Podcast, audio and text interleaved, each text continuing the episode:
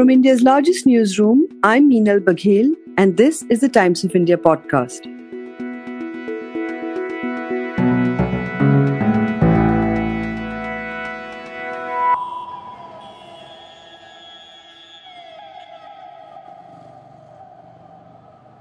An uncharacteristic hush has fallen over Delhi, broken only by the shrillness of the ambulance sirens and the fervent cries of its residents for oxygen cylinders, for remdesivir, for ventilators, and for hospital beds. Dr. Ambarish Satwik, a vascular surgeon at Delhi's Ganga Ram Hospital, calls the Indian capital the world's most distraught city at present. In this interview, he tells us what to expect over the next few weeks, why one must mask even while indoors, and to vaccinate urgently for the pandemic has left no safe spaces. When we get out of this, he tells us, we will get out of this together. There are no sanctuaries in the world from COVID 19. Listen in. Uh, Dr. Satwik, you work at the Ganga Ram Hospital and are at the height of the fight against corona in Delhi. The question in everyone's mind is that why is mortality so high in Delhi and in also certain other parts of North India? Well, you know, the mortality statistics will be revealed to us, I think, two to three weeks after, uh, in the wake of all this, because, you know, mortality statistics tend to lag infection statistics by at least two weeks. But what we currently know that in Delhi, the doubling rate for cases is almost five days. So that's tremendous. And uh, what we're seeing is not just uh, a scarcity of resources, resources have run out, they've been crushed completely. This is perhaps the greatest tragedy to have befallen the city of Delhi in the longest time. And this should send a shudder through the world. We keep hearing about this triple mutation strain B1617 that sounds like some railway seat number. How is it? Is it largely because of that, or are there other factors? Well, it's uh, it's almost entirely because of that, but also I think as is common knowledge now that we kind of declared victory too soon. In uh, in early March, our health minister said that we're in the end game, and uh, you know we've been so far behind the curve. So mutation is what viruses do. It's completely commonplace for viruses to mutate, and this is happening on a daily basis. And these mutations sometimes are advantageous to the virus and sometimes they're harmful to the virus. And those mutations which are advantageous to the virus will stay on and will outcompete the more uh, benign forms of the virus and will become the predominant lineage of the virus, which is going to drive the uh, the pandemic. And uh, what's important is that with these variants, which are conferred with what's called as immune escape, that they're able to evade antibodies generated by previous infections, and also sometimes antibodies generated by vaccination. Uh, there isn't any country that is actually ecologically sovereign in terms of pandemic related contagion. So if you think that infections are going down in a certain place and uh, there's some semblance of return to normalcy, all that it takes is for one individual infected with the variant to catch a flight and, and go to that place. And there you go, it starts all over again. And which is why you have to track these variants, these mutations very, very carefully. And you need a plan in place. So the, the UK, for instance, it set up the the consortium of laboratories which were responsible for sequencing the genome of SARS-CoV-2, and they set up these uh, these labs, uh, the consortium, in April 2020. Now, when do you think we set up the consortium in India? INSACOG, which is the consortium which is responsible for sequencing. This is a consortium of about 10 laboratories all over the country, which is responsible for sequencing the genome. This was set up in January 2021. That's how far behind in the curve we are. When do you think it received its first tranche of funding? March 2021. So, uh, yes, I think um, you know, I, I certainly feel that um, our governing classes have been suffering from a kind of pandemic illiteracy about every every aspect of the pandemic. With the vaccine out of reach for most people still, is there any way that we can safeguard ourselves against corona? So what we know about uh, the virus is that it's a respiratory mucosal pathogen. And it's perfectly possible to protect yourselves from uh, infection by the virus. In fact, let me tell you, uh, a whole lot of healthcare workers have been actually actively involved in treating patients with COVID. And a minuscule fraction has been infected. In fact, most of the doctors and the healthcare workers who have been infected by COVID have not been infected while they're attending to their patients. They've been infected when they've let their guard down. And what we know about this, there's overwhelming consensus that this is uh, now perceived as an airborne infection and not droplet infection. The fundamental difference between droplet infection is that droplets are generated when you're sneezing and coughing, and uh, airborne is when the virus actually escapes through your breath and it lingers on in a sort of cloud around you. So uh, the analogy I'd like to offer is one of uh, uh, of cigarette smoking. So if you're in a largish room and someone's smoking in one end of the room and you're in the other end, uh, you can still smell the smoke. That's exactly how the virus is behaving. So if you're in an environment where you can smell someone's perfume or someone's cigarette smoke, you're not safe if one or both of you are not masked. Similarly, if you're walking into a room where someone had been smoking about an hour back, you can still smell the cigarette smoke in that room. And that's again how the virus is behaving. It lingers in aerosols in an unventilated room for about an hour or two. So it's potentially possible for you to be infected, which is why it's absolutely mandatory for you to be masked up in indoor spaces, uh, which is why uh, consumption of food a communal sort of consumption of food uh, in a group is potentially the riskiest indoor behavior you can ever partake of. Now, the probability of someone getting infected is much, much lesser when the daily case count in a metropolitan area is about 300. Uh, but the probability of someone carrying the virus and someone getting infected is much, much higher when you've got infection rates uh, about five to 6,000 or more in a day. So obviously your risk taking behavior has to be titrated with the infection count, the daily COVID cases in a particular metropolitan area. And uh, you might decide to uh, perhaps, uh, you know, call a couple of friends over when the case count in the city is really, really low. But when infection is raging, it's completely irresponsible for you to mingle. Now, one of the things that you see very often, and I'm not even talking about the chin guard, but but you know, a lot of people will wear the mask around their mouth, but not around their noses. Who is a danger here? Well, it's particularly the person who's actually wearing the mask, because look, I'll just put this into perspective.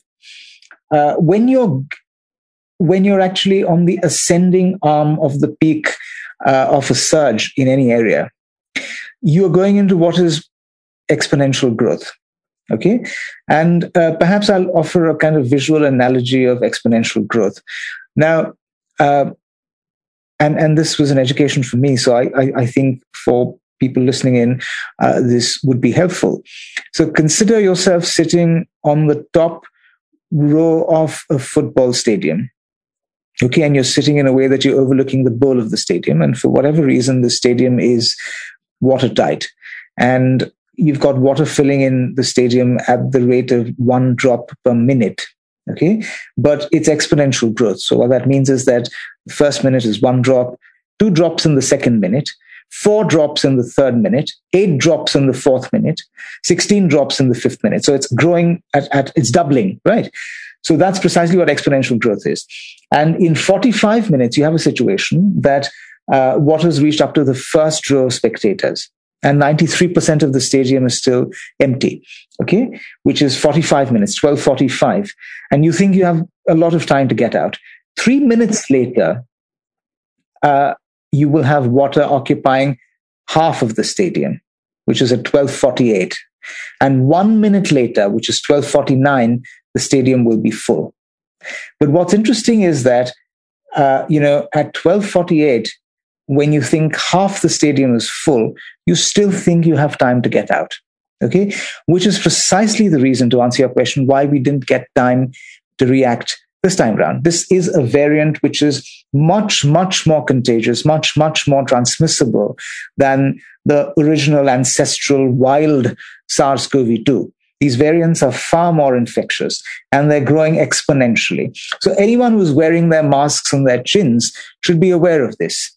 Okay. You think today that 2000 people in Haridwar have tested positive as a consequence of Kumbh Mela. Okay.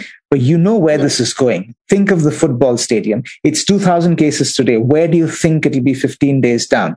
You have West Bengal to look at.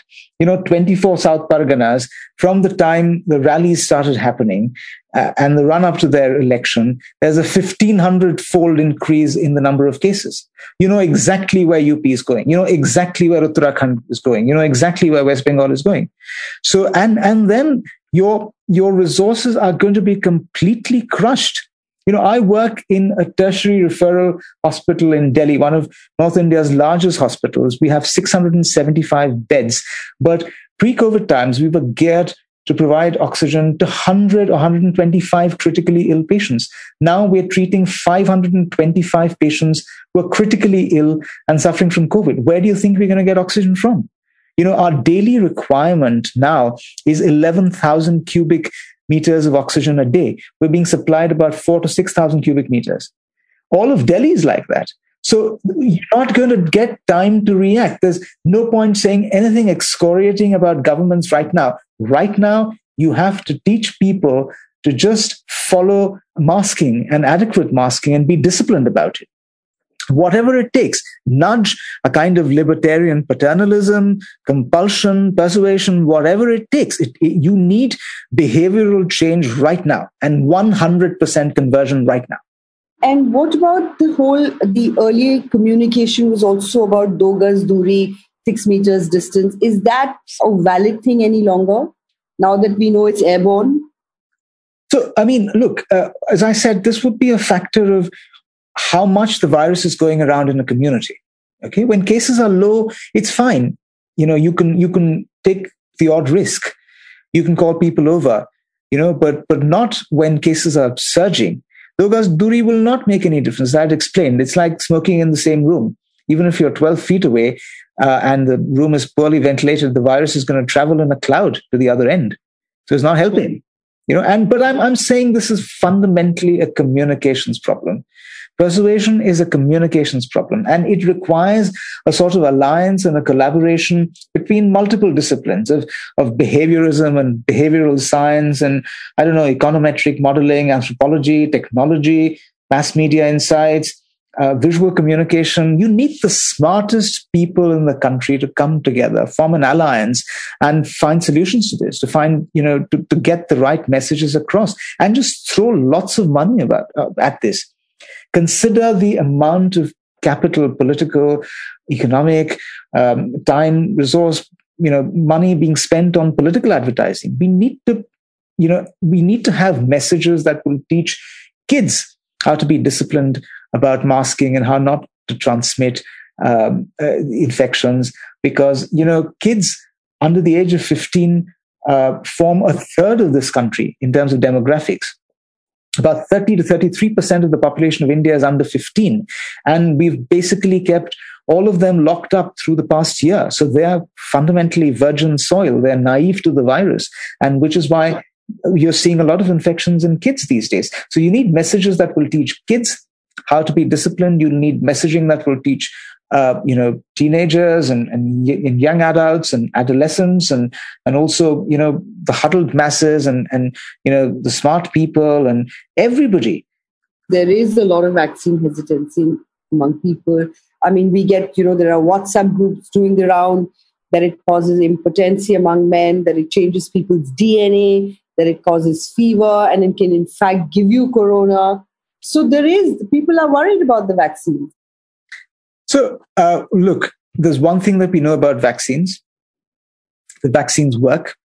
They're, they're meant to be systemic vaccines. They're not, which means that they will prevent the harmful effects of the disease. They will not give you, I mean, even if you do get infected, the likelihood of you ending up with severe COVID or requiring hospitalization or dying of COVID are really, really remote.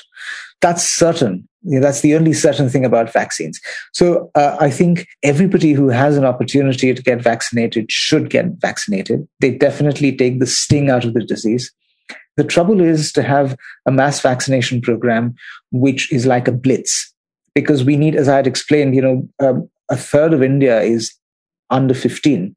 So if we start vaccinating the young, there's no chance that we're going to end up with uh, vaccine induced herd immunity because this is a young country. The, the average kind of age of the Indian is about 28. So about 60% of India was born post liberalization. So we are a young nation. We need vaccination to happen as a blitz. But that, I don't see that happening. You know, at a time when it's really difficult to get an RT PCR test done, obviously there's enormous load on the system. Will an antigen test suffice? Antigen tests have a, a, a you know a different purpose. So there's a test that will diagnose an infection which is the RT-PCR, which is the gold standard test. And then there's a test which will diagnose infectiousness, all right, which is the potential of an individual to infect others.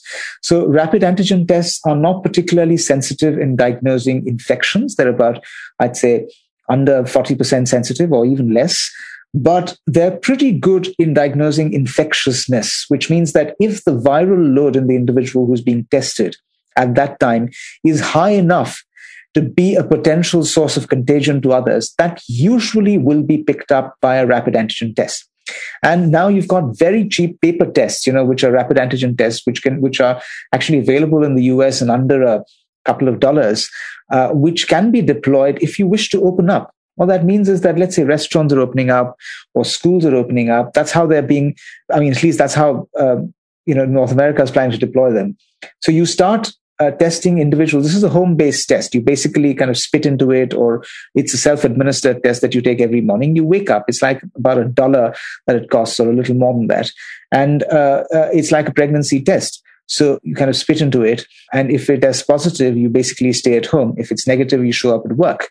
That's going to increase confidence as you start opening up again, particularly as you're getting out of a raging surge and uh, instill uh, confidence in the opening up process. But I think you know it's it's perfectly fine to have such tests on a thrice a week basis or even a daily basis in the Western world. But perhaps for our volumes and for our areas, I don't think it's uh, it's conceivable to use that as a test of infectiousness. What we're currently using that for is a kind of screening test, which means that if someone is positive they're definitely positive. But if they're negative, you need to, and there's suspicion of infection, uh, then you, you confirm that with an RT-PCR. But fundamentally, the rapid antigen test is a test of infectiousness rather than a test of infection.